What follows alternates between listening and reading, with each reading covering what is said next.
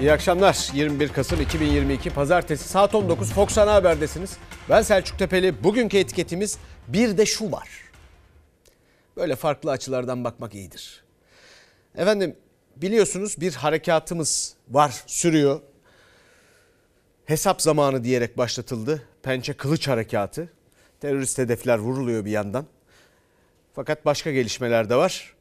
Bakalım son gelişmeler nelermiş? Terör hedefleri nasıl vuruluyormuş?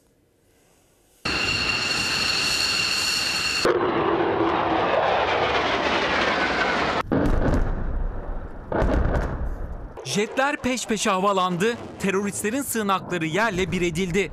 Pençe kılıç harekatıyla köşeye sıkışan teröristler havan topu ve füzelerle sivillere hedef aldı. Gaziantep Karkamış'ta biri çocuk biri öğretmen iki kişi şehit oldu, ikisi ağır 19 kişi yaralandı. Kilis Öncü Pınar'a yapılan iki roketli saldırıda da 8 güvenlik görevlisi yaralandı. 11-15'ten bu saate kadar 10 adet atım gerçekleşti. 22 yaşında Ayşenur Alkan öğretmenimiz şehit oldu. 5 yaşında bir çocuğumuz Hasan Karataş şehit oldu. Şura Karataş 5 aylık hamileydi. Karnından ağır bir açılarak ağır bir yara aldı. Çocuk, yaşlı, öğrenci, öğretmen demeden masum sivillere yönelik saldırılarını sürdüren, okulları dahi hedef alma alçaklığını gösteren hainlerden yaptıklarının hesabı soruldu. Sorulmaya devam ediyor. Pençe Kılıç Harekatı hesap zamanı denilerek duyurulmuştu. Milli Savunma Bakanlığı son paylaşımında da yine hesap zamanı dedi. Suriye ve Irak'ın kuzeyine düzenlenen hava harekatıyla 89 hedef imha edildi, çok sayıda terörist öldürüldü. 2019'dan bu yana pençe harekatlarında 1441 teröristin etkisiz hale getirildiği açıklandı.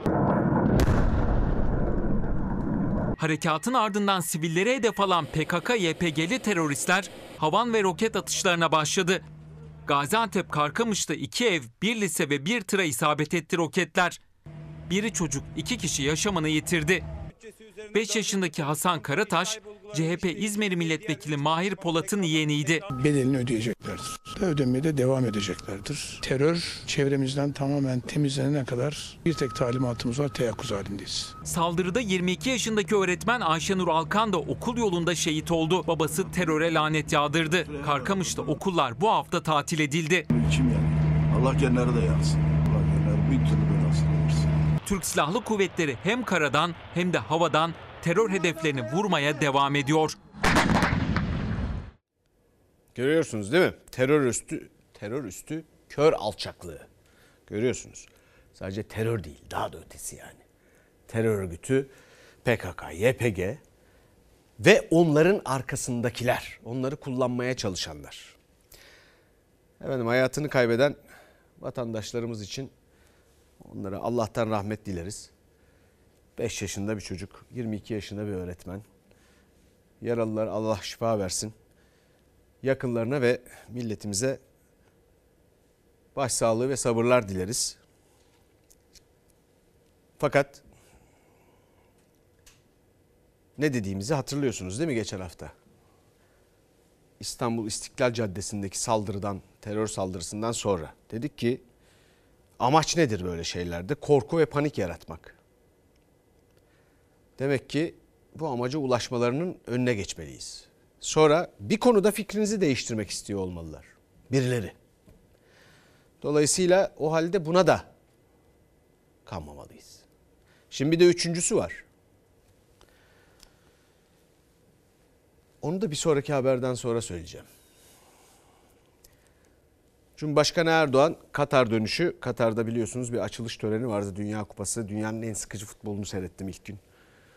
Eee bir çeşit bilmiyorum o oyun sanal oyunlar bu Dünya Kupası'ndan bana daha iyi geliyor sanki.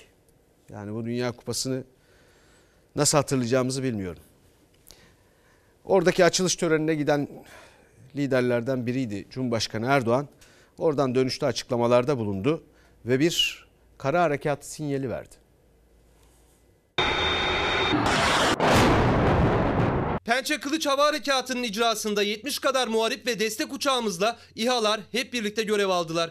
Irak kuzeyinde yaklaşık 140 kilometre derinlikte 45, Suriye'de ise yaklaşık 20 kilometre derinlikte 44 terör yuvası tam isabetle vuruldu. Türkiye kendi sınırlarını korumak, vatandaşlarını korumak ve teröre karşı tedbir e, almak hakkına sahiptir. Ancak Amerika Birleşik Devletleri nasıl bir angajman içine girildiği şu ana kadar çok berrak değil. Biz bu operasyonla ilgili ne Sayın Biden'la ne Sayın Putin'le herhangi bir görüşme yapmış değiliz. Fakat bizim her an bu bölgede bu tür şeyleri yapabileceğimizi zaten Sayın Biden da Sayın Putin de biliyor. Cumhurbaşkanı Erdoğan sınır ötesi harekatla ilgili ne Washington'a ne de Rusya'ya bilgi verdik dedi ama harekattan önce Amerika'nın Erbil Başkonsolosu'nun Irak'taki ABD vatandaşlarına yönelik uyarısını hatırlattı muhalefet. Amerika Birleşik Devletleri'nin bu harekattan önce bir bilgi paylaşımı ise bu konuda alandaki koordinasyon eksikliğinin ve Amerika Birleşik Devletleri'nin bir ön bilgilendirmesi şeklinde yorumlanabilir. Zaten burada varlık gösteren ülkelerle de biz diplomatik ilişkilerimizi yaparak adımlarımızı ona göre attık ve atıyoruz. Cumhurbaşkanı Erdoğan'ın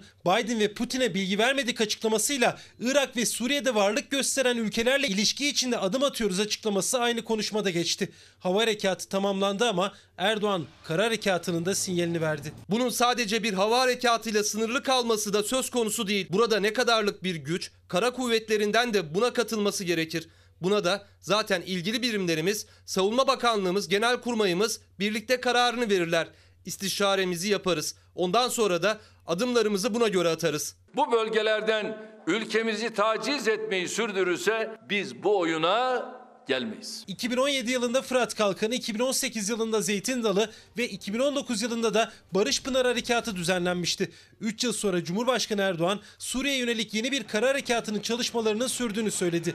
Irak ve Suriye'ye düzenlenen Pençe Kılıç Hava Harekatı'nda vurulan noktaların da detayını paylaştı. Teröristlere ait barınak, sığınak, mağara, tünel, mühimmat depolarıyla sözde karargah ve eğitim kamplarından oluşan toplam 89 hedef başarıyla imha edildi. Bu sıradan bir olay değil. Burada çok sayıda terörist etkisiz hale getirildi. Bunlar mağaraların içinde. Bugün yine Mehmetçiğimiz Erdoğan'ın hatalarını telafi etmek için canını ortaya koyuyor. Dualarımız Mehmetçiğimizle. Ruslarla da 2019'da Soçi'de yapılan bir anlaşmamız var. Onların bölgedeki teröristleri temizleme sorumlulukları vardı. Maalesef birçok kez kendilerine tekrar tekrar hatırlatmamıza rağmen bunu yapmadılar, yapamıyorlar. Cumhurbaşkanı Erdoğan'ın her ay en az bir kere telefonla ya da yüz yüze görüştüğü Rusya lideri Putin'in Suriye'deki terör varlığıyla ilgili sözlerini tutmadığına ilişkin cümleleri de dikkat çekti. O söz verdi, bu söz verdi. Teröristleri temizleyecekler de temizlemediler. Öyle oldu, böyle oldu. Efendim ne dedik? Terörün ne çeşit amaçları olabilir? Terörün ve arkasında onu kullananların. Korku ve panik yaratmak. Demek ki buna mani olmak lazım. Sonra bir konuda fikrinizi değiştirmek. Demek ki bunun da önünde durmak lazım. Buna da dur demek lazım. Şimdi üçüncüsü bakın.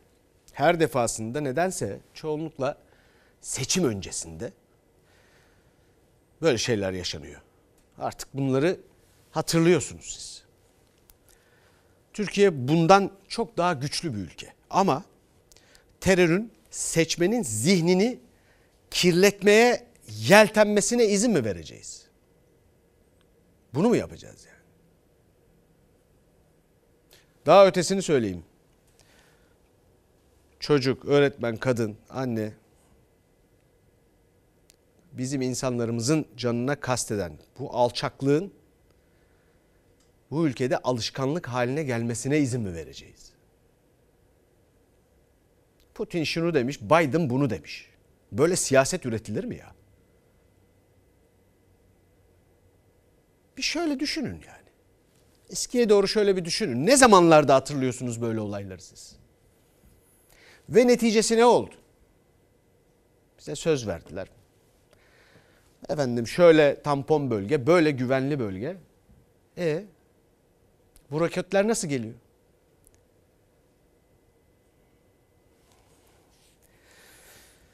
Geçelim bir sonraki habere efendim.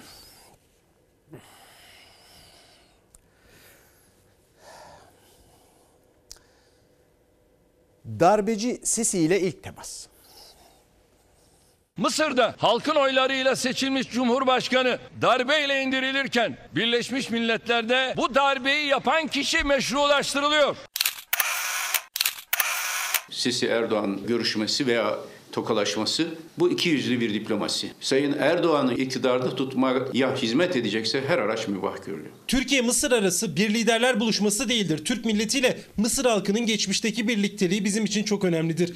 Yeniden niye olmasın? Yeniden niye başlamasın? Bunların sinyalini verdik. Cumhurbaşkanı Erdoğan aynı masada oturmam, darbeci dediği Mısır Cumhurbaşkanı Sisi ile Katar'da düzenlenen Dünya Kupası'nın açılış resepsiyonunda bir araya geldi. El sıkıştılar.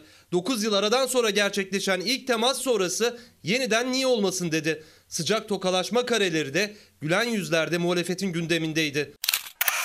Siyasette adama kirlettiği testiden su içirirler. Erdoğan'ın geçmişi de sözleri de ortadadır. Sisi denilen kişi bir zalimdir. Türkiye ile Mısır arasında 2013 yılında atıldı köprüler. Darbe ile göreve gelen Sisi hükümetiyle ilişkiler tamamen kesildi. Erdoğan, muhalefetin Türkiye'nin Akdeniz'deki hakları için temas kurulmalı çağrılarına da karşı çıkarken 2019 İstanbul seçiminde darbe hatırlatması yaparak tercih mesajı vermişti. Pazar günü Sisi mi diyeceğiz? Binali Yıldırım mı diyeceğiz? Son vedanda yanında olamamam. Son bir kez seni görememem. Mısır'da darbeye karşı gösterilerde öldürülen Esma için gözyaşı dökmüştü Erdoğan. Darbeyle görevden indirilen Mursi mahkeme salonunda hayatını kaybederken darbe karşıtı gösterilerin düzenlendiği meydanın da ismi olan Rabia işaretini AK Parti'nin simgesi yaptı Cumhurbaşkanı. Parti tüzüğüne de girdi Rabia. Bizim de Rabia'mız var. Beştepe harıl harıl Mısır'la ilişkileri düzeltmeye çalışıyor değil mi? Ah keşke diyor şu sesi bir elime sıksa. Muhalefetin Sisi ile görüşmek için can atıyor dediği Cumhurbaşkanı Erdoğan Katar'a uçmadan önce uçağın kapısında Rabia işaretiyle selamladı kendisini yolcu edenleri. Katar'da darbeci Sisi ile tokalaşması büyük ses getirdi. Televizyonlarda ardından hıçkıra hıçkıra ağladı. Dört parmak yapıp meydanlarda selamlattığı Rabia'yı dün Katar topraklarına gömüverdi. Bir süreç başlayabilir demiştik. Burada bir adım atılmış oldu ve hayırlısıyla görüşmeleri yaptık. Bu görüşmelerle birlikte bize karşı Akdeniz'de tavır içinde olanlara yönelik burada biz barış ikame edelim. Onunla beraber yolumuza inşallah devam edelim. Eğer Sayın Erdoğan bugün Washington'da Biden'la 15 dakika yarım saat görüşme daveti alsa bugün terörle suçlayarak operasyon yaptığı PYD ve PKK ile de görüşmeye hazır hale gelir. O koltuğu korumak için Erdoğan'ın yapmayacağı şey, vermeyeceği taviz yoktur. İktidarın 15 Temmuz'un finansörü dediği Birleşik Arap Emirlikleri ile başladı normalleşme. İsrail ve Suudi Arabistan'la devam etti. Esad'la temas için seçim sonrasına randevu verdikten birkaç gün sonra Mısır'da darbeyle yönetimi ele geçiren Sisi ile buluştu Erdoğan. Cumhurbaşkanı Erdoğan Sisi dedi. Binali Bey'e geçmiş olsun. Dün dündür, bugün bugündür politikasının hiç bu kadar güpe gündüz tüm çıplaklığıyla ortalıkta dolaştığı olmamıştı. Adam darbeci mi Sisi? Darbeci.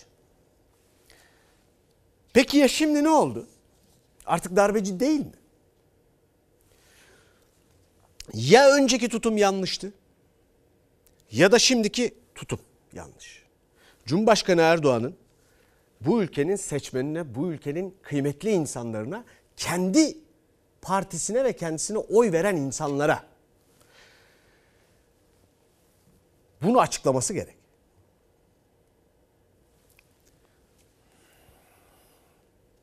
Hayır hangisi yanlıştı? Bunlardan herhangi bir tanesi yanlışsa o arada bu ülke, bu memleket insanı bir şeyler kaybetti çünkü. Ya o zaman kaybetti ya şimdi kaybediyor. Bir açıklama borcu yok mu hükümetin? Ha bir de ya arkadaşlar şuraya bir bakabilir miyiz ne olur? Ya tamam politikada gerçi vade çok kısaldı dün dündür bugün bugündür gerçekten dünle bugün gibi oldu artık da. Her gün biz politika değiştiriyoruz filan. Fakat ya bir şey merak ediyorum. Tamam abi şartları anladık eyvallah. Fakat bu el biraz fazla değil mi ya? Buna lüzum var mıydı yani? En azından. Devam edelim efendim. İç politikaya dönüyoruz. e, Cumhurbaşkanı Erdoğan'dan Meral Akşener'e kumar masası cevabı.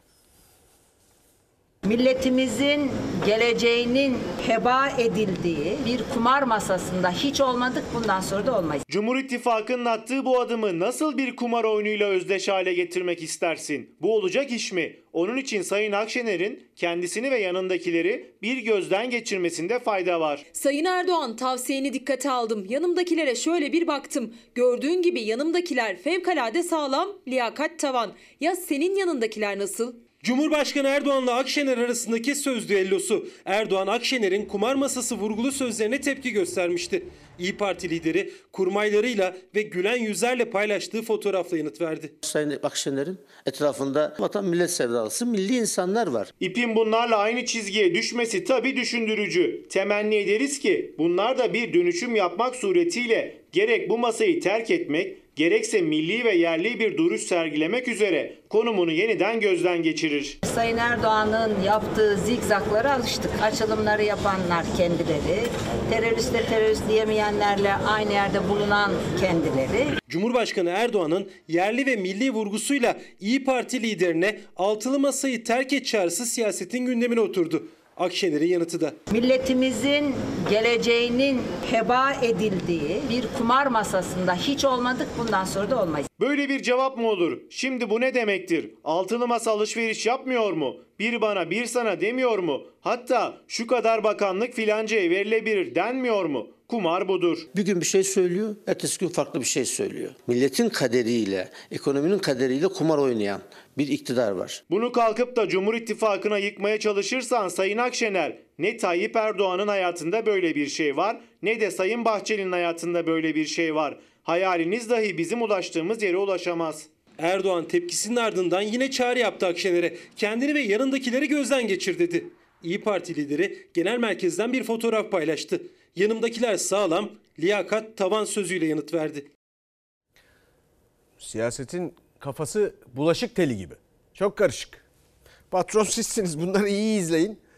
Bu ülkeyi ayarlarına, bu ülkeyi efendim geleneğine, bildiklerine, sağlıklı bir ruh haline, politikalara siz döndüreceksiniz. Seçmenden başka kimse bunu yapamaz.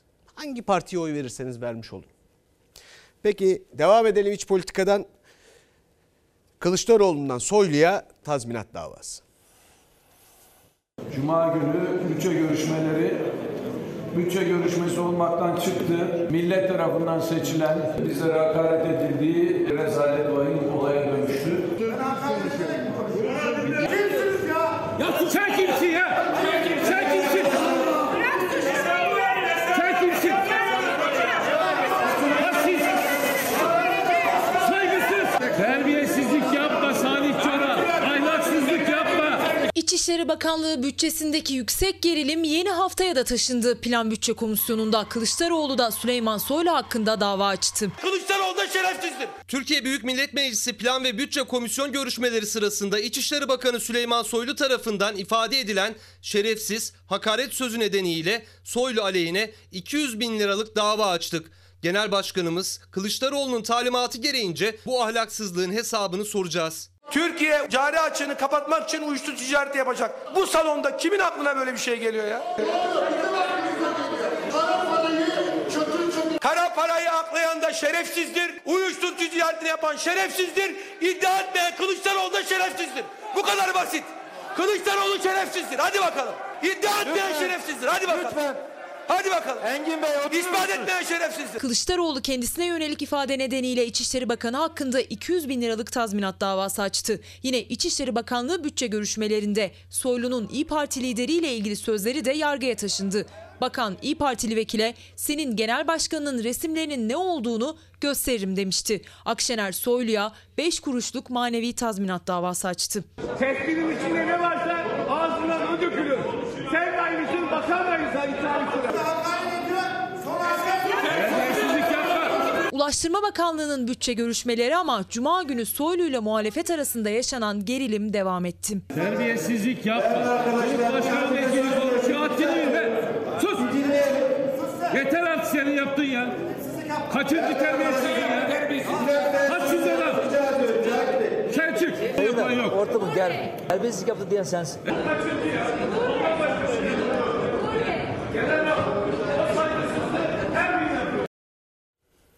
Vallahi burada araya nasıl gireceğimi bilemedim doğrusu. Geçiyoruz efendim. Ekonomiye geçiyoruz. Şimdi bir haberimiz var. Dikkatle izleyin. Bakın kanunları nasıl yapıyorlar. Nasıl yapıyorlar? Nasıl uyguluyorlar? Çalışandan nasıl daha fazla vergi alırım hesabı. Bu sürdürülebilir, devam edecek, adil bir sistem değil. Bas bas bağırıyorum. Sayın Nebati duymuyor ya. Sadece tek başına vergi dilimi değil, asgari ücrete kadar olan e, ücretlerin istisna uygulamasını ücretten düşülüp önce ücretten düşülüp kalan tutarın tarifeye yani vergi dilimine tabi tutulması ücretin elindeki ücreti daha da artıracaktır. Zaten vergilerde istisnalar normalde bu şekilde hesaplanıyor ancak asgari ücret istisna tutulurken bir hüküm eklendi ve çalışanlardan daha fazla vergi alınmasının yolu bulunmuş oldu. Mali hukuk uzmanı Profesör Doktor Murat Batı'ya göre vergi dilimlerinin güncellenmesinin yanı sıra asgari ücret istisnası da çalışan lehine düzenlenmeli. Örneğin siz Merve Hanım. Normalde kazandığınız para 20 bin TL. Sizin 20 binden 5500'ü düşüp 14.500 TL'yi vergi dilimine sokmamız gerekirken önce 20 bin TL'yi sokuyoruz, vergilendiriyoruz. Sonra 5500 TL asgari ücreti de ayrıca vergilendiriyoruz. Bu ikisi arasındaki farkı düşüp devlete o şekilde vergi ödüyorsunuz. 1 Ocak 2022'de gelir vergisi istisnası getirildi. Çalışanların maaşlarından asgari ücrete kadar olan kısım vergiden düşülmeye başlandı. Ancak o kısmın tamamen istisna tutulması gerekirken önce çalışanın tüm ücreti vergilendiriliyor. Sonra asgari ücret kadar olan kısmı düşürülüyor. Kişinin eline geçmesi gereken tutardan çok daha az bir tutar para geçiyor. Bu noktada devlet tamamen hazine yararını düşünerek bizim vergi dilimine hem dilimin düşük olmasından kaynaklı olarak hem de bizim vergi dilimine daha erken girmemize neden olmaktadır. İşin vahamet boyutu da budur. Eğer hesaplama Profesör Doktor Murat Batı'nın söylediği gibi yapılsaydı yani asgari ücret miktarı olan 5500 lira doğrudan brüt maaştan çıkarılsaydı yaklaşık 10 bin lira brüt maaşı olan çalışanın cebine bir yılda 3 bin liranın üstünde para kalacaktı. 9411 lira 2022 yılında brüt maaş alan bir kişinin eline bir yıl içinde 3420 TL damga vergisi hariç eline ekstra bir para geçecekti. Yok yapamayız. Dışarıdan görüldüğü gibi değil. Bir laf var. Uyuyanı uyandırırsın ama uyuma numarası yapanı uyandıramazsın. Hazine ve Maliye Bakanı Nurettin Nebati'nin kapıları kapattığı işçi ve işveren sendikalarının ise ısrarla talep ettiği vergi dilimi güncellemesi hala yapılmadı. Cumhurbaşkanına yazılan mektup yanıtsız kaldı. Çalışanlar zaten olması gerekenden fazla vergi ödeyerek yeni bir düzenleme beklemeye devam ediyor. Türk İş Başkanı Ergün Atalay'ın dilinde tüy bitti. Kaçıncı defa söylüyor. Ve haklı da.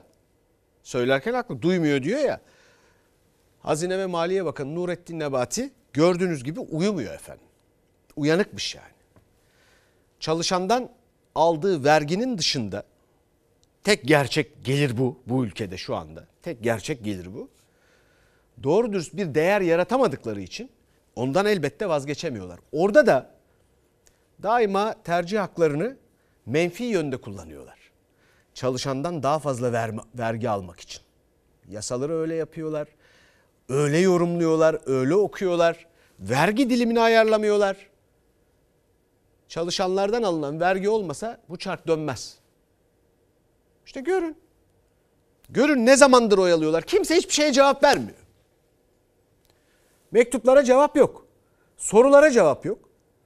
Her gün Atalay'a gün diyor. Ya işte uyuyor, uyumuyor filan. Hiç cevap yok.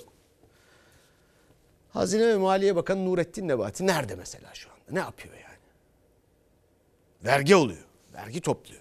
Oradan açıkları kapatıyor. Ve sizin vergileriniz çarçur ediliyor efendim. Sizin vergileriniz çarçur ediliyor. Peki bu arada da tabii insanların çalışmasına mani olmaya çalışıyorlar. Bir de şu var yani. Bilhassa kadınların. Bilhassa kadınların. Kadın çalışana kreş barajı. Ben mesela işte hani kimse bakamadığı için, yani kendim baktığım için çalışamadım. Kaç yıllık iş hayatınız çocukla beraber sonlandı? Benim o, o 15 yıllık falan. İş yerinizde bir kreş olsaydı çocuğu bırakabileceğiniz, çalışmaya devam eder O zaman devam edebilirdik yani. Çocuğu oraya bırakırdık, çalışırdık, akşam hep beraber eve dönerdik. 15 yıllık çalışma hayatı anne olmasıyla sona erdi. Yıllardır evde çocuk bakıyor. Zaman geçtikçe iş hayatına dönmesi de zorlaşıyor. Çocuğu olan her 4 kadından 3'ü aynı durumda. Çünkü çalışan 150 kadın varsa o işletmede kreş açılmasını zorunlu tutan yönetmelik uygulanmıyor, denetlenmiyor da. Aile ve Sosyal Politikalar Bakanlığı'nın açıklamasına göre tüm Türkiye'de yalnızca 6 şirkette kreş var. Geçtiğimiz yıl Aile ve Sosyal Hizmetler Bakanı'na sorduğumuzda tüm Türkiye'de sadece ve sadece iki işletmede kreş olduğunu söylemişti. Bu sene tekrar sorduğumda koca bir yılda bu sayı yalnızca 6'ya çıkmış. Siz nerede yaşıyorsunuz? Almanya, Berlin. Kaç çocuğunuz var? 3. Çocuklar dünyaya geldikten sonra eşiniz çalıştı mı? Çalıştı evet. Çocuklarınız ne oldu? Çocuklar yuvaya gitmek zorunda kaldı. Kreşe gitti. Kreşin size maliyeti ne oldu? Devlet karşılıyordu. Devletin kreşlerine erişim kolay mı? Her yerde var mı? Her yerde var. Yönetmelik gereği 150 kadın çalışanı bulunan iş yerlerinde kreş açma zorunluluğu da var. Ancak bu yönetmeliğin gereği iş yerleri tarafından yerine getirilmiyor. Zaten denetlenmiyorlar da. Bu yüzden özellikle özel sektörde çalışan anneler ya bakıcı tutmak zorundalar ya da çocuklarını özel kreşlere göndermek zorundalar. Bunların da maliyeti asgari ücretin çok üstünde olduğu için birçok anne çalışma hayatından kopmak zorunda kalıyor. Bizim kamuda sağlanıyor. Evet, belediyenin kreşleri var. Çocuklarımız oraya gidiyorlar. Peki özel sektördekiler? Kolaylıklar diliyorum onlara. Çok zor. Türkiye'de 3 yaşından küçük çocuğu olan annelerin sadece %25'i istihdam ediliyor. Birçok ülkede bu oran bizim 3 katımız. CHP Ankara Milletvekili Gamze Taşçıer zaten uygulanmayan yönetmeliğin kadın istihdamını da engellediği gerekçesiyle yeniden düzenlenmesi gerektiğine dikkat çekti. Kadın erkek fark etmeksizin 150'den fazla çalışanı bulunan iş yerlerinde kreş açmak zorunlu olsun teklifini sundu meclise. Ancak 24 Haziran 2020'de verilen bu teklif meclis gündemine gelmedi bile. Anne varsa kreş değil, baba da olsun, anne de olsun ve herkese çalışan, memuruna herkes mi açılmalı yani? Tabii ki de ebeveyn olsaydı niye kadınla sınırlıyorlar ki? Yani sonuçta erkek de aynı ailenin içinde, kadın da aynı ailenin içinde. 150 kadın çalışan yerine yönetmelikte kadın erkek 150 çalışan ibaresi kullanılmasını öngörüyor CHP'nin teklifi. Böylelikle çalışan kadınların iş hayatında kalması amaçlanıyor. Zaten çalışan annelerin bütün kaygısı bu biliyorsunuz. Duyarlılık var mı yok mu bu konuda bilemeyeceğim artık. Efendim kadınlarını ekonominin dışına iten bir ülkenin kalkınma ihtimali yoktur.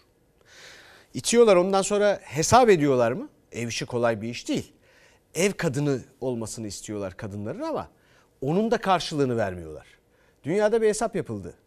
Önemli kurumlardan bahsediyorum. Kadınların evde yaptıkları işlerin yıllık karşılığı, ödenmeyen karşılığı. Bu ülkelerden en başta gelenlerden biri Türkiye bu arada ama bütün dünya için yapılmış bir hesap bu. Dünyanın en büyük 50 teknoloji şirketinin birer yıllık ciro, cirolarının toplamına eşitmiş biliyor musunuz? 9 küsür trilyon dolardan bahsediyoruz. Düşünün artık herkese kaç para düşer. Bu bir çeşit sömürüdür.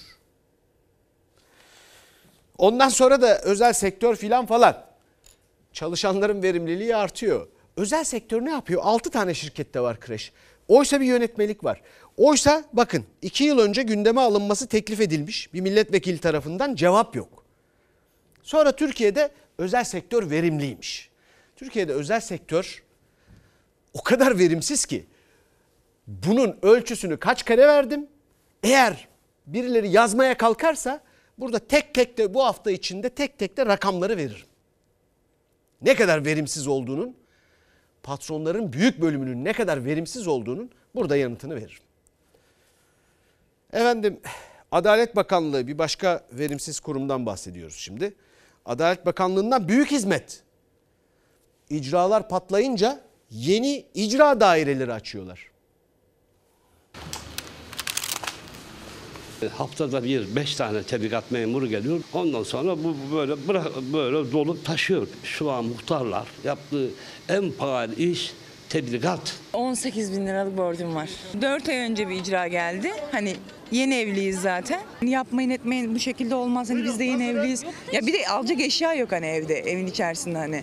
Bir televizyon var yani, bir bilgisayar var. Pandemi döneminde çekmiştim ben onu. O dönemlerde spor salonları kapandı ve ben işimi yapamadığım için de param olmadığı için e, o krediye başvurdum. Hep gıda aldık yani. Milli kickboks sporcusu Zehra Aslan yeni evli. Pandemi döneminde spor salonları kapandı, eğitim veremedi, kredi çekti. Sonrasında da artan gıda fiyatlarına yetişemedi. Borcunu ödeyemedi, icralık oldu. İcra dosyalarının sayısı 24 milyonu aşarken Adalet Bakanlığı illere yeni icra daireleri açma kararı aldı. Ödüyorum yani hala. Hani hasta olduğum zaman bile çalışmam lazım çünkü kredilerimi onları e, düzenli ödeyebilmek için. Ama işte yetinemiyoruz yani. Hani yetişemiyorsun yani. İşte görüyorsunuz bu yaklaşık olarak iki aylık, üç aylık bir evrak. Bunu, bunun haricinde daha yukarıda çekmecem dolu. 2000-3000 tane evrak var. Vatandaşlar e, tabii ödeme güçlüğü içinde oldukları zaman tebligatı alsam ne olur, nasıl ödeyemeyeceğim diyor. Muhtarlıklar ödenemediği için icralık olan borç tebligatlarıyla dolu. Muhtarlar tebligatlara yetişemiyor. Masanın üstünde çekmecelerde takibe düşenlerin icra tebligatları var. İhtiyacım vardı. Temel ihtiyaç yani öyle keyfi bir ihtiyaç yok. Temel gıdalar temel ihtiyaçlar için çekiliyor artık krediler. Maaşlar yetmiyor, geri ödenemiyor. Son bir yılda icra dairelerindeki dosya sayısı 1,5 milyon arttı. Adalet Bakanlığı da çareyi yeni icra daireleri açmakta buldu. Yıllık gelen dosya sayısı 100 bin ve üzeri olan illerde bir veya birden fazla icra daireleri başkanlığı kurulabilir. Kira, temel gıda, faturalar efendim yani. Bunlar ödemekte güçlük çekiyorsan alıyor. Kredi hesabından para çekiyor. Çoğu öyle yani. Şuraya şu gelen gelen evrakların 4-5 tane kredi kartı vardı. İcralık dolduyduk. Kredi de çektik. Hem kredi kartları hem kredi. Ondan sonra ödeyemedim. Eve icralar geldi boyuna. Oradan buradan borç aldım. Kardeşimden borç aldım. Ona ödeyeceğim yani. Ödedim de onlara var borcumuz bu borçlar asgari ücretli ödenmez zaten. 1 lira, 1,5 lira öyle taksite böldürdük. Allah kimseyi düşürmesin. Tayfur Doğru da bir iş yanında asgari ücretle çalışıyor. Üç çocuğuna bakabilmek, evin geçimini sağlayabilmek için mecburen kredilere, kredi kartlarına sarıldı. Ödeyemedi. Canını en çok yakansa çocuklarının yanında eve gelen icra memurları oldu. Borcunu ödeyemeyen, o anları yaşayan milyonlarca kişiden sadece biri o. Benim 3 tane çocuğum var. Çoluk çocuğum okula gidiyor. Evin kira, icralık olduğu zaman bir acayip oluyorsun. Moralmen olarak yani e, çöktük yani. Komşularına böyle hani e, mahcup oluyorsun. Avukat geliyor, icradan geliyorlar kapıyı vuruyor. Borcumuz neden yaptık? İşimiz gücümüz olmadı. Evlat bakıyoruz, çoluk çocuk bakıyoruz, aile geçindiriyoruz. Ondan sonra tabii mahcup oluyorsun yani. Ödeyeceğim borcu. İkide bir arıyorlar mesela. Borcunuz şu kadar. Ödeyin. Bor e, yok nasıl ödeyeceğim? Buyurun size hükümetten icraat. Bir değerli izleyicimiz diyor ki bir de şu var gündem değiştirip duruyorlar. Kiralar asgari ücretin 3 katı kadar. Buna dur diyecek kimse yok mu?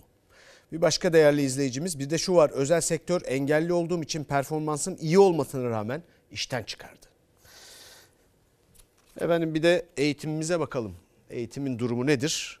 Umutlar sanal dershanede. Sana bir şeyler verildiği zaman senin onunla bir işin yok. Kapatsana. Kapat onu. Soruyu okuyup anlayacak. O yüzde 99'una tekabül ediyor. Soruyu çözmek kolay. X küp 1 ise E X 1'dir. Değildir. Değil. Bir soruyu oku ya. Ya bir oku yani. Senden sorudan ne istiyor? Yani biliyorum öğrenci burada hata yapacak. Bunu çok iyi biliyorum. Diyorum ki maksat burada hata yapma. Gerçekten matematiğim kötü. O yüzden hani böyle çoğu konuyu direkt o şekilde öğrenmiş oluyorum. Şu an bir tane test kitabı alsan 150 liradan aşağı kitap yok. Yani bedava pl- platformdan ulaşmak e, çok büyük bir şans bence. Eğitim aslında ücretli. Çünkü üniversite ve lise sınavlarına hazırlanan öğrenciler giderek pahalanan ek dersler almak zorunda. İşte bu nedenle eğitim bütçesini düşürmek için ücretsiz konu anlatımlı video izlenimi arttı. Bazı videolardaki öğretmenler de artık öğrencilerin gündemi oldu. Sıra dışı anlatımıyla Z kuşağı arasında videoları dolaşan ünlenen bir isim matematik öğretmeni Mustafa Güler. Mesela herhangi bir futbol videosu var. Mustafa Hoca karşıma çıkıyor.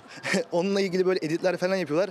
E, o da komik oluyordu. Her öğrencinin şartları eşit değil. Mustafa hocam gibileri sayesinde onların işleri biraz daha kolaylaşıyor. Matematiğe bakış açımı değiştirdi. Artık soruyu görünce korkmuyorum. Yani yapamam zaten diyor. Öyle bir önyargıyla yaklaşıyor. Parantezin içi yapılmadan bana soruyu çözmeyin. Zıtlar herhalde toplanacak hali yok değil mi arkadaşlar? Zıtları bana çıkaracaksın. Logaritma videosu var. Aklımda kaldı. X üzeri 4 neye eşittir? Eksi 2'ye. Bitti. X üzeri 4 gördüğün yere eksi 2 yazacaksın. Olay anlaşıldı mı? Dershaneye gidemeyen, evinde ders çalışan arkadaşlarımız için güzel bir nimettir. Zaten şu an eğitim çok pahalı yani bütün kaynaklar pahalı. Dershaneye gitmek istediğimizde bu durum gerçekten pahalı yani son zamanlarda bu şekilde çok arttı. Dershaneye gidemeyen binlerce öğrenci ziyaret ediyor bu videoları. Mustafa Güler'di. 8 çocuklu bir evde başlarında sadece annelerinin çabasıyla okuyup öğretmen oldu.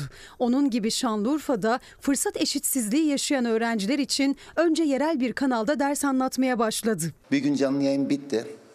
Rejideki arkadaşlar dedi ki hocam dedi bir öğrenci ısrarla arıyor mutlaka görüşmek istiyor. Dedim buyur dedim. Ben 11. sınıfa gidiyorum. Evlendirecekler beni, beni istediler. Babamla konuşur musun? Gittim buldum. Kızımız sonra edebiyat öğretmeni oldu. Kazandı. Öğrencilerin hem bilgiye hem de desteğe ihtiyacı olduğunu görünce daha çok gence ulaşmak için sosyal medyaya adım attı. PISA verilerine göre matematikte 37 OECD ülkesi arasında 33. sırada olan Türkiye'de öğrenciler artık ücretsiz derslerin peşinde. Para bol. Parası bol olanların konusu mu yoksa çalışan herkesin yapacağı bir konu mu? Bakalım bir. Haberleri Mustafa Güler Hoca sunsun ya. Yani o daha iyisini yapmamız mümkün değil. Hoca ile karşılaşsak ne Pisagor kavgası yapardık ha. 37 ülke arasında 33. Efendim sözde dershaneleri kaldırdılar değil mi? Kaldırdılar mı? Şu eğitimin haline bakın. Peki şimdi gidelim memleketin bir başka haline. Maden Sendikası'ndan skandal açıklama. Thank you. Çanakkale'de atalarımız, büyüklerimiz kucaklarında arkadaşları şehit olduğu halde savaşmaya devam ettiler. Bize de bugün düşen üretim cephesinde arkadaşlarımızı ve canlarımızı vermiş olmamıza rağmen mücadeleye devam etmektir. Bunu diyen kim? Bölgedeki işçilerin canından sorumlu olması gereken bir sendikanın temsilcisi. O kadar utanma duygularını yitirmişler ki Çanakkale Savaşı'ndan dahi örnek verebiliyorlar. 42 madencinin hayatını kaybettiği Amasra faciasının üzerinden henüz 37 gün geçti. Genel Maden İş Sendikası Başkan Yardımcısı kömür üretimini Çanakkale muharebesine benzetip madende ölsek de üretime devam edeceğiz dedi. Bugün ülkemizin kömüre ihtiyacı var. Bedelleri ödesek de maalesef arkadaşlarımızı kaybetsek de biz yine oraya inip çalışmak zorundayız. Kömürü çıkartırken hiç kimsenin ölmesine gerek yok. Sendikacımızın görevi aslında bu konuya dikkat çekmek yönünde olmalı iken maksadını aşarak Çanakkale'yi özdeşleştirmiş. Şef demiş ki bize kömür lazım sizin keyfiniz lazım değil demiş. E şimdi bunu anlattı. Amasra'da hayatını kaybeden madenci Soner Akın eşi dile getirmişti bu iddiayı. Faciadan haftalar sonra kongre için o madeni ziyaret eden Genel Maden İş Sendikası Başkan Yardımcısı İsa Mutlu'nun sözleri de o iddiayı doğrular gibiydi. Kömürün yer altında durma gibi bir, bir şansı yok. Ülkemizin ekonomisi için, ülkemizin ve çocuklarımızın geleceği için kömürü yer altından çıkarmak zorundayız. Bu sendika ki bugün dahi biz üretim yapmaya mecburuz derken oradaki personel eksikliklerine dikkat çekmesine rağmen kardeşim ben bu eksiklikler giderilmeden bir işçi kardeşimin daha canını riske atmıyorum. Bu madende iş durduruyorum. Gerekirse greve gidiyorum diyemeyen bir sendika. Bu bölgenin insanı bedeller ödeyerek bu ülkenin ekonomisine can kattı. Bedelleri ödesek de maalesef orada arkadaşlarımızı kaybetsek de biz yine oraya inip çalışmak zorundayız. Gitmişler madencilere neden madenlerde ölmeleri gerektiğini anlatıyorlar utanmadan. Sormak gerekir bu sendikacı beyefendilere sizin ihmaliniz ne olacak? Siz orada yetkili sendikasınız, sizin denetim yetkiniz var. Siz neredeydiniz? 42 madencinin hayatını kaybettiği madende sendika yöneticisinin ölümler olsa da üretime devam etmeliyiz sözleri kayıtlara geçti. Kim üretime devam edilmesin diyor ki? Kim diyor? Bunun başka bir yolu yok mu? Sorduğumuz şey o. Peki Çanakkale ile kıyaslıyor değil mi? Öyle bir bilinçsiz açıklamalar, şuursuzluk inanılır gibi değil yani. Ağızdan çıkanı kulak duymuyor çok acayip. Peki burada düşman kimdir bu durumda? Madem Çanakkale ile kıyaslayacağız. Burada da Çanakkale'deki İngiliz'in, Fransız'ın, şunun bunun yerine yendiğimiz bu insanlar, bu işgalci, emperyalist devletler, ülkeler, askerleri falan var ya. Onların madem bu Çanakkale Savaşı'na benziyor o zaman ben size söyleyeyim. Buradaki muadilleri, buradaki karşılıkları bu sendika başkanıyla başlıyor veya başkan yardımcısıyla ihmalci yöneticiler, onların amirleri, onların siyasi amirleri falan filan diye devam ediyor. Madem bu Çanakkale ise taraflar da böyle o zaman. Madem benzetiyorsunuz. Önce bir düşüneceksiniz ya. Bunun altından ne çıkacağını. Hayatta tutalım demiyor yani. Biz çıkaralım. Kömürü çıkartmak zorundayız ama hayatta tutmalıyız bu insanları demiyor. Çanakkale ile kıyaslıyor. Hayatta tutmak için elimizden geleni yapalım demiyor yani. Kim koyuyor bu insanları buralara? Allah aşkınıza. Efendim şimdi doğalgaz haberimiz var değil mi? Gelmeyen adalet efendim.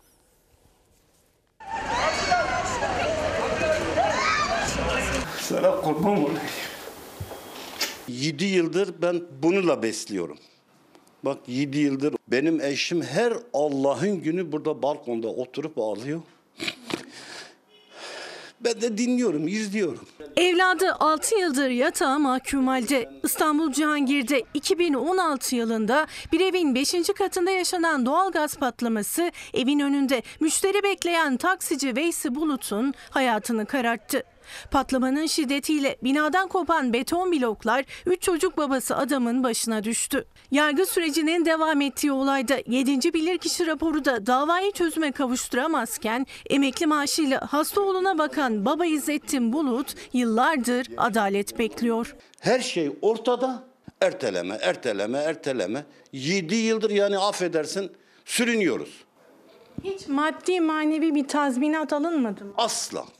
Devletten 5 kuruş almadık. Üç çocuğuna bakabilmek için ek iş olarak taksicilik yapan Veysi Bulut ekmek parasını kazanırken ölümle burun buruna geldi. Beş katlı binanın en üst katında doğalgaz patlaması yaşandı. Mahallenin simitçisi hayatını kaybederken o şans eseri hurdaya dönen aracın içinden sağ çıktı ama yatağa bağımlı kaldı. 90 gün yoğun kapısı kapısında ben oturdum bekledim. Tesadüfen orada olmak dışında kazayla hiçbir ilgisi bulunmayan taksici Veysi Bulut 6 yıldır bitkisel hayatta. Yargı 6 yıldır patlamada asıl kusurun kimde olduğunu araştırırken o hiç kalkamadı bu yatakta adalet bekliyor. Sağlık giderleri çok ağır, harcamalar aileyi artık çok zorluyor. Ailenin en çok canını acıtansa taraflardan hiçbirinin 6 yıldır kapılarını çalmaması. İki tarafta yok ortalıkta. Yani biz ne haldeyiz umurunda değil. Ev sahibi çekmiş gitmiş. Ben de burada gözyaşı döküyorum. Ha gelelim İDAŞ'a. İDAŞ da ondan daha beter. Daire sahibi, doğalgaz tesisatını yapan firma yetkilisi ve iki İGDAŞ teknisyeninin sanık olarak hakim karşısına çıktığı davada 6 yıldır karar çıkmadı. Dosyaya giren 6 bilirkişi raporunda da kusurlu bulunan İGDAŞ 7. raporda kusursuz bulundu. 65 yaşında hasta haliyle 43 yaşındaki oğluna gece gündüz bakan baba İzzettin Bulut sorumlular cezalandırılsın istiyor. Ben hak, hukuk, adalet istiyorum. Benim evladımın hakkı yerde kalmasın. Kıymetli izleyicilerimizden pek çok atama hatırlatması var. Söz verildi, atanamıyoruz diye. Karayolları taşeron işçileri de kadro sözü verilmiş. Bu tutulmamış. Efendim bunun gibi bir de şu var diyebileceğimiz pek çok atama bekleyen insanımız var. Şimdi gidelim turne dönüşü feci kazaya. Yedinci günü de bitirdik. Neredeyiz? Çorum'dayız. Başta Tolga Güler Yüz teşekkür ediyorum.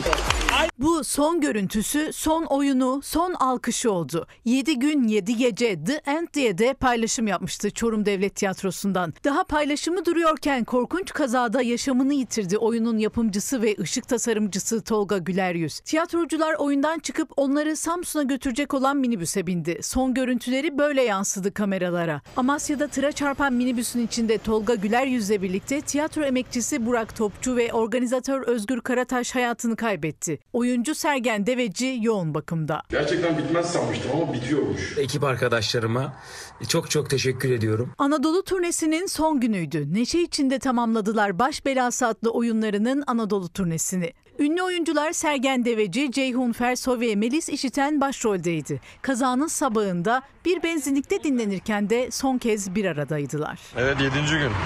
Evet abi tavsiye etmiyorum ama. Oyunu Çorum'da sahnelemelerinin ardından minibüste Samsun'a doğru hareket ettiler. Onları taşıyan minibüs Amasya-Çorum karayolu üzerinde önünde seyreden tıra arkadan çarptı.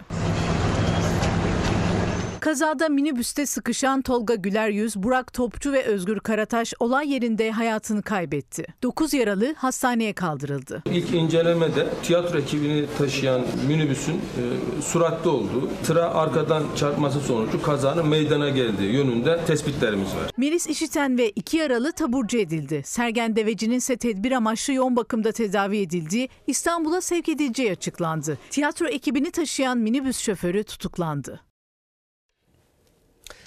Efendim bir film bile izlesek, bir kitap okusak, bir hikaye dinlesek iyileri tutarız. Çünkü onlar kazansın isteriz. Bu içimizdeki tabiatın şu ya da bu biçimde ortaya dökülmesidir. O tabiatın kanunun ortaya dökülmesidir. Bunun neticesidir yani. Belki de hayatta pek çok başka şartla karşılaşıyoruz. Bu olmuyor ama en azından bu durumda bunu yapmayı isteriz. O zaman o halde kuşkuya, tereddüde yer yoktur. İyiler kazanır. Tabiat böyle çünkü. Efendim şimdi bir dakika bölümünden önce bir reklam aramız var. Bir dakika bölümünde size dünyanın, tarihin en eski fıkrasını anlatacağım. Milattan sonra 4. yüzyıl Kitabın adı Filogelos. Filogelos. Bugünkü Türkçe ile şakacı demek. Kitabın adı bu. Hierogles yazmış. Kayda geçen ilk fırkayı anlatıyorum şimdi size. Bir aptal, bir berber ve bir kel adam. Yolculuğa çıkmışlar. Eşyaları çalınmasın diye de nöbet tutmaya karar vermişler. İlk nöbet berberinmiş, canı sıkılmış. Aptalın saçlarını kesmiş. Sonra onu uyandırmış. Aptal demiş ki berberin yaptığına bak benim yerime keli uyandırmış. Yatmış uyumuş. Sonra sizce ne olmuş? Buradan ne sonuç çıkaracağımızı yarın devam eder konuşuruz. Bizden sonra Yasak Elma var yeni bölümüyle. Yarın görüşmek üzere. İyi akşamlar. Anadolu bir yanda, yiğit yaşar koynunda. Aşıklar destan yazar, dağ